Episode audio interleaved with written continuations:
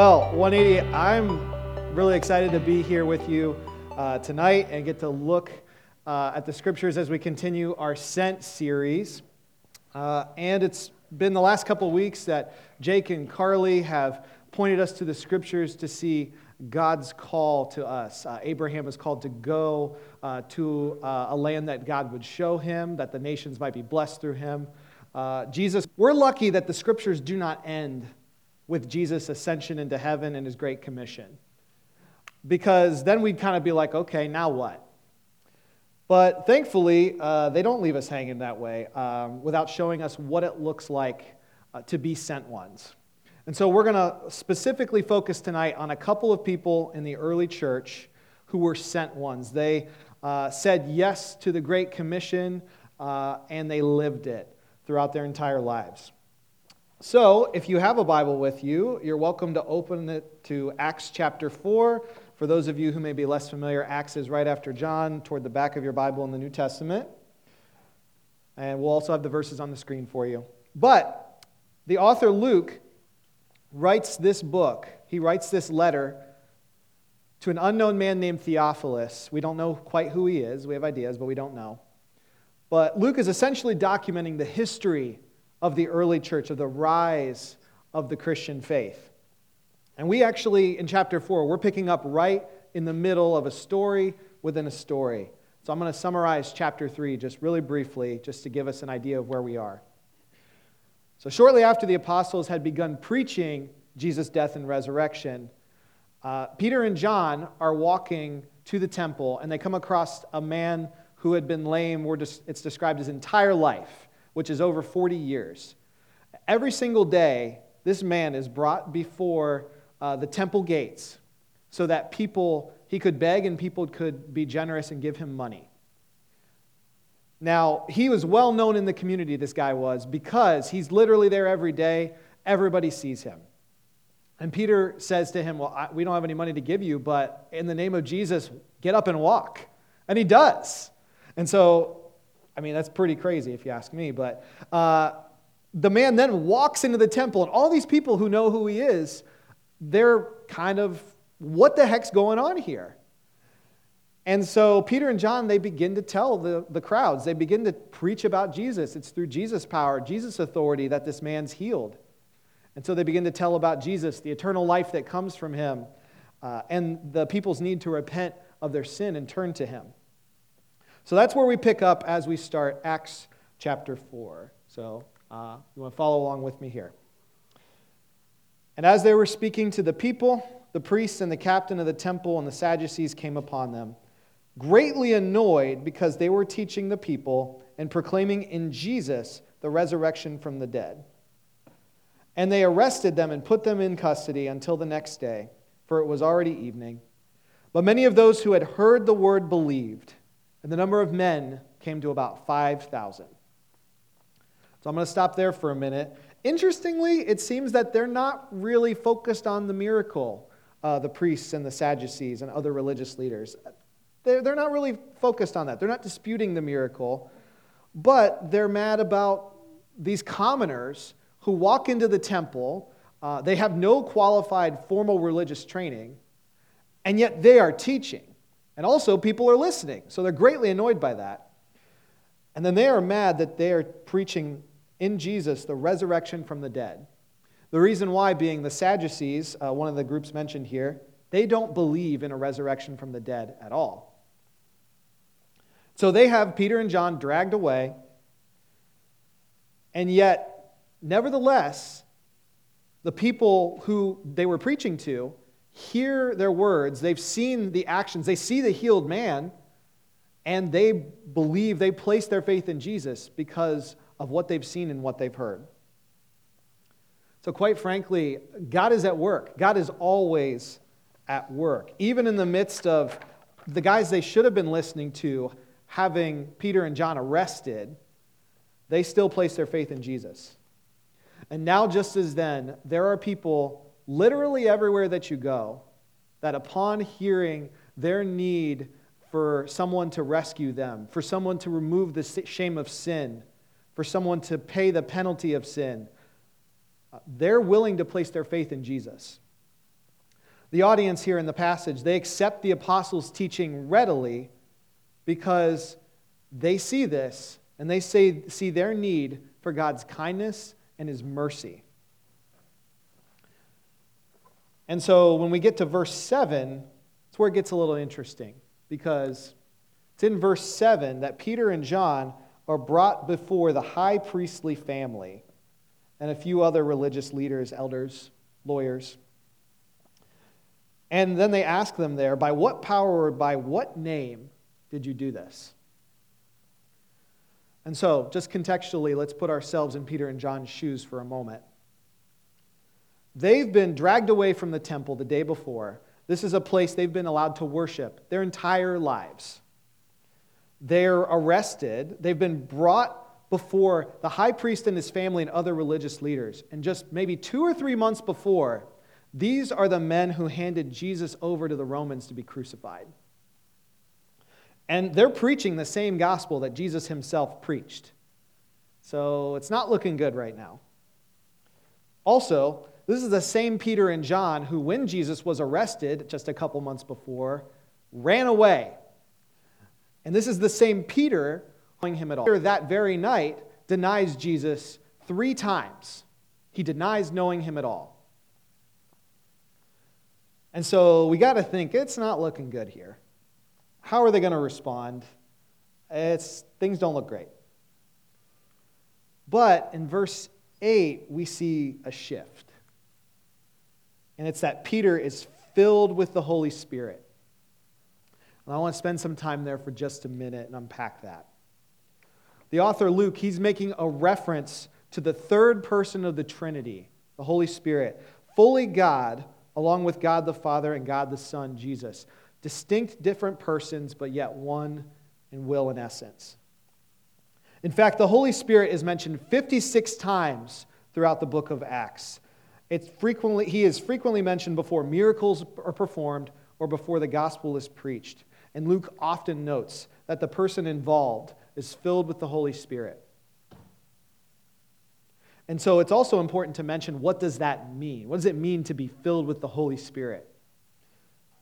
So if you're in this room and you've placed your faith in Jesus, you have said, Jesus, I need you. I trust you as my Lord and my Savior and my God. You are what we would call indwelt with the Holy Spirit. What that means is that God is with you. God the Holy Spirit lives with you. And so the difference there is that the Spirit is marking you for eternal life. We have assurance of our eternal life because of the Holy Spirit. But being filled with the Spirit is a little more of a moment by moment occurrence. We hope it's more moments filled than not filled. But this is where we essentially, essentially, the Spirit enables us, enables a person to do what they otherwise could not do without Him. We posture ourselves in such a way where we say, God, work through me use me, do what you will with me. And then the Holy Spirit fills us and enables us to do what we could not do ourselves. And it's the power of the Spirit that leads to what Peter says next here. He says, Rulers and people of the people and elders, if we're being examined today concerning a good deed done to a crippled man, by what means this man has been healed, let it be known to you and all of Israel, the people of Israel that it's by the name of Jesus Christ of Nazareth, whom you crucified, whom God raised from the dead. By him, this man is, stands before you healed. This Jesus is the stone that you rejected, which has become the cornerstone. Salvation is found in no one else, for there is no other name under heaven given among men by which we must be saved. So let's just kind of take a look at this for a moment. Because again, two or three months before, Peter and John are running away. Peter is denying Jesus at all. What's the problem? Uh, we shouldn't be here. But then he accuses the chief priests of essentially murdering Jesus. Uh, he says that God raised Jesus from the dead, that this lame man was healed in Jesus' name under his power, his authority, and that there is salvation in no one else. So especially the last two points, that this man is healed by Jesus' power and authority, that would have been blasphemy. But Jesus is the one who has authority, and then there's salvation in no one else. Uh, you, this council, you have no authority over us. Quite frankly, they've never been able to do this before. It's the Holy Spirit who empowers them to do this. It is the Holy Spirit who empowers us to live as sent ones. And he empowered Peter and John in two specific ways here. He gave them the boldness to preach in the first place, something they would have never done before. And he gives them the words to say. And the reason why we know this is because of verse 13 and 14 where the leaders, now that they'd seen the boldness of Peter and John and perceived they were uneducated common men, they were astonished. They didn't know what to say. And they recognized that they'd been with Jesus. But seeing the man who was healed standing beside them, they had nothing to say in opposition. Nothing. They could not refute what was said, and they could not refute the miracle that had occurred. And this is not a one off event either. Even at the very end of the chapter in verse 31, the believers are praying and they're again described as filled with the Holy Spirit and that they continued to speak the word of God with boldness. They speak convincingly, even though they're just working class men with no formal training, no formal speaking ability.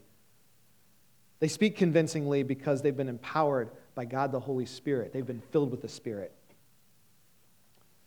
Guys, we have access to that same Holy Spirit now as they did 2,000 years ago. I think it's sad to say, though, that in much of Western Christian practice, at least in my experience, the Holy Spirit seems to be incredibly neglected. Francis Chan, uh, he puts it like this in his book, Forgotten God. He says, Churchgoers all across the nation say the Holy Spirit has entered them. They claim that God has given them a supernatural ability to follow Christ, to put their sin to death, and serve the church.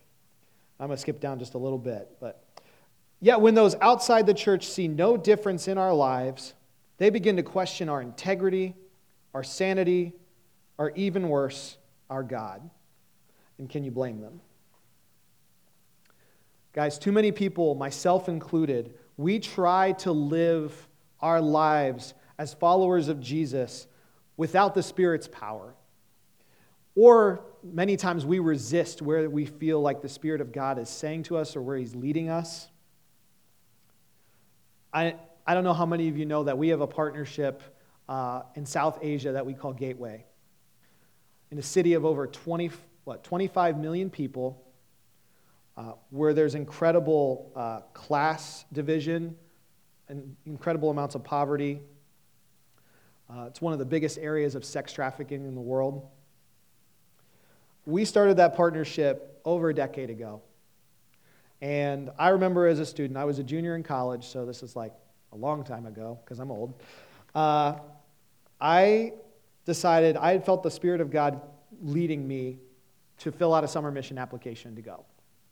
And that was because I had been convicted by the fact that most everyone there does not know somebody who knows Jesus.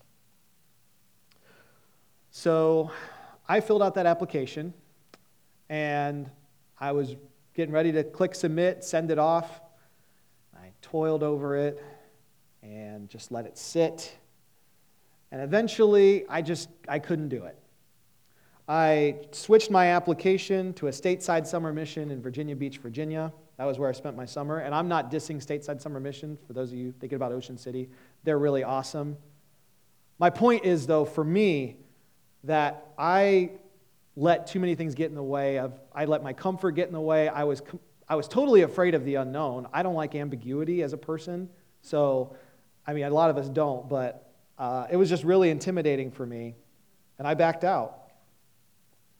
And I still have not been, and I've wanted, legitimately, like, wanted to go now for years. Through whatever various reasons, I've not been able to go. And a little more each year, I lament and wonder God, what did you want to do in my life? What did you want to What did you want me to see? I have no idea to this day what it is. And so it may not be something that big for you, but we all have things where areas where we resist where the Holy Spirit's leading us, right? Uh, whether it's maybe it's some sort of sin that we've held on to uh, that we're not ready to let go of. Maybe we felt the conviction from the Holy Spirit to let go of it. We've not been able to do it. It could, quite frankly, be that we feel convicted, like we need to share or talk about Jesus with someone, or we need to find out how they feel uh, about Jesus. And we've resisted the Spirit's leading in that. We've all done these kinds of things. But if you're a follower of Jesus, again, we forget this all the time. I forget this all the time. You have the Spirit of God Himself living within you, He is indwelling you now. He wants to actively fill, fill you, work with you, work in you and through you now. He wants to do this to make you more like Christ, to give you the words to say, to share the gospel, or to care for someone um, who's not ready to hear the gospel but needs to see your love. And it, he empowers us to do other great things in Jesus' name by his power and authority. Peter and John, they've embraced this. They've embraced the Holy Spirit and his power and the work that he has intended them for. And we see as we get, I'm going to skip down to verse 18 here. The leaders, they think to themselves, well, we can't refute any of what's happening, but maybe we can keep them from doing it. Maybe we can threaten them. So char- they charge them not to speak or teach at all in the name of Jesus. But Peter and John answer, Well, whether it's right in the sight of God to listen to you rather than God, you must judge. For we cannot but speak of what we have seen and what we have heard. And they're doing this, they know the cost. They've counted the cost of following Jesus. But the Holy Spirit is going to, throughout the rest of Acts, empower the apostles to continue the ministry, to continue reaching people, continue sharing the gospel, resist at great cost to themselves. Some of it's physical hardship, some of it's they run into spiritual resistance, and almost all of them uh, end their life executed or murdered. We don't face that same kind of persecution here, but we do have to persevere. Paul writes to Timothy, he says, For God gave us a spirit not of fear, but of power and love and self control. Guys, it's the Holy Spirit who's going to give us the power to persevere. God doesn't just say go, Jesus doesn't just say go and give us no tools with which to go. He's given us Himself. He has given us his Holy Spirit to empower us to act and to give us the ability to continue when things are hard, so that at the end of our lives, we can say, I have fought the good fight, I've finished the race, I've kept the faith. The Holy Spirit is the one who gives us the ability to persevere through hardship, through resistance. And let me tell you, if they did not persevere then, we would not be here today. So I just want to think about a couple things here as we wrap up. First, how have you resisted the Holy Spirit? What areas of your life do you feel convicted of, or do you feel like I need to listen to the Lord here? But you've not been able to surrender to Him yet, or maybe in some cases you've refused to do so. Secondly, what is it about Jesus that you have experienced, seen, and heard that motivates you to speak to others about Him?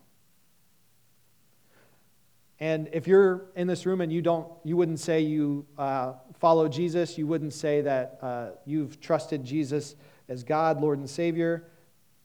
Who can you talk to about why this matters to them, why this is important? Guys, the Spirit of God, the Spirit of God, if you've trusted Jesus, lives within you. And He wants to empower you and use you. What's keeping you from being used by God to live their life as a sent one. Let me pray.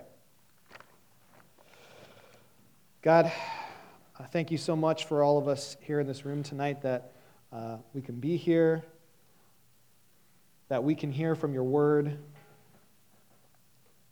Lord, I just ask and pray for me as much as for my friends here that we would seek to be filled with your Holy Spirit, that we would seek to be empowered, to be able to have the words to say, to be able to speak boldly about who Jesus is, to be able to love one another well, and do all these things in Jesus' power and authority, and to do them for the entirety of our lives.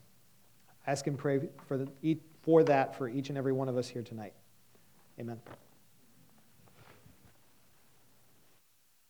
Thanks to our listeners for tuning in to this episode of the 180 Podcast, a production of Cru in Southeast Ohio. If you enjoyed this episode, please give it a like, a share, or leave an encouraging comment, and that will go a long way toward helping others hear about the podcast. The podcast isn't the only thing that we do. Whether you're a student living on campus or if you're still at home studying virtually, we'd encourage you to check us out on social media to hear more about what's going on. You can follow us on Instagram at Cru at OU or to learn more about who we are and what we do, head over to our website, cru.ou.org. We'd encourage you if you visit the site to complete our involvement form to get more connected to all the things that are happening. Thanks for joining us. We look forward to seeing you next Thursday for another episode of the 180 Podcast.